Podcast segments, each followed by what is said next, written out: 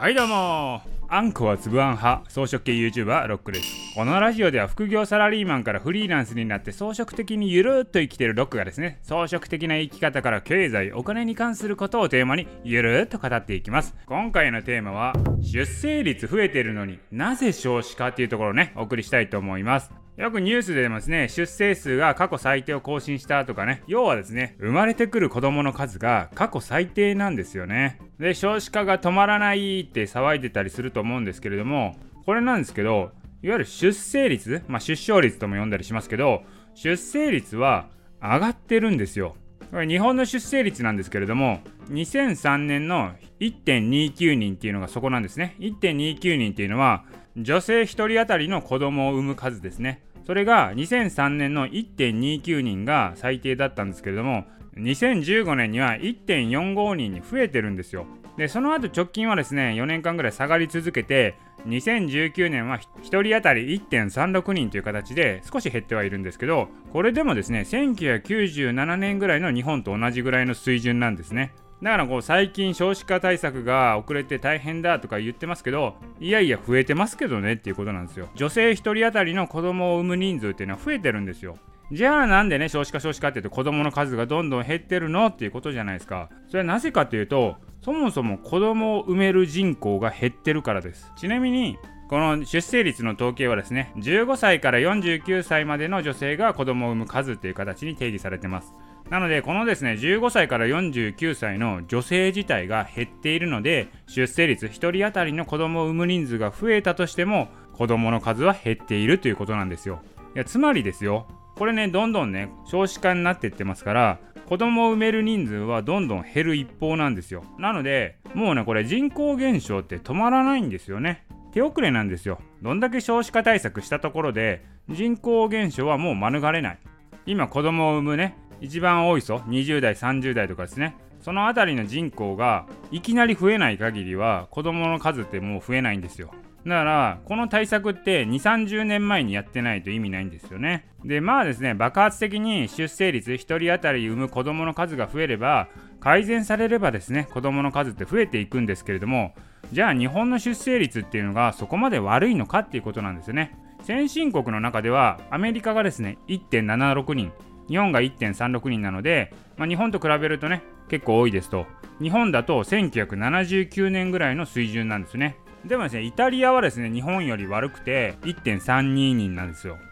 でアジアの中で見てみると日本の出生率って高い方なんですね。日本が1.36ですけどもシンガポールは1.16台湾は1.13韓国は1.05という形でもうアジアの先進国は結構低いんですよ。日本はそこまで低くない方なんですね。だからその日本のね少子化対策遅れてるとかねいろいろ言われますけど問題はそこじゃない気がするんですよ。それ何かというとこれ先進国の出生率で共通的なことはどの国も右肩下がりなんですよね。日本のね1950年代っていうのは1人当たり3.52人も産んでたんですよ。めちゃめちゃ産んでますね。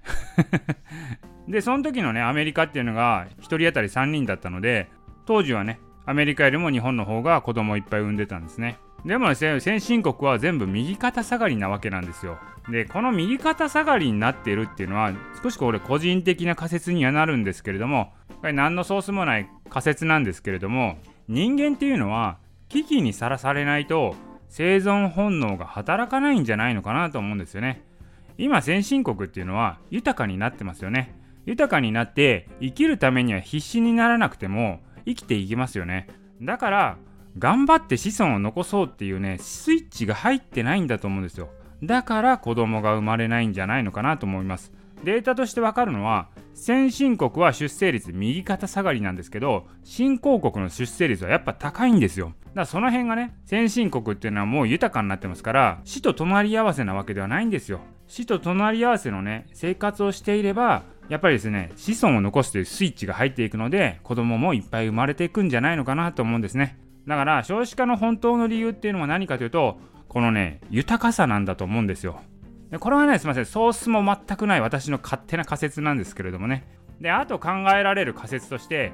遺伝子的に考えると同族種で、まあ、子供を作っていくとですねこう遺伝子が偏っていくんですよ。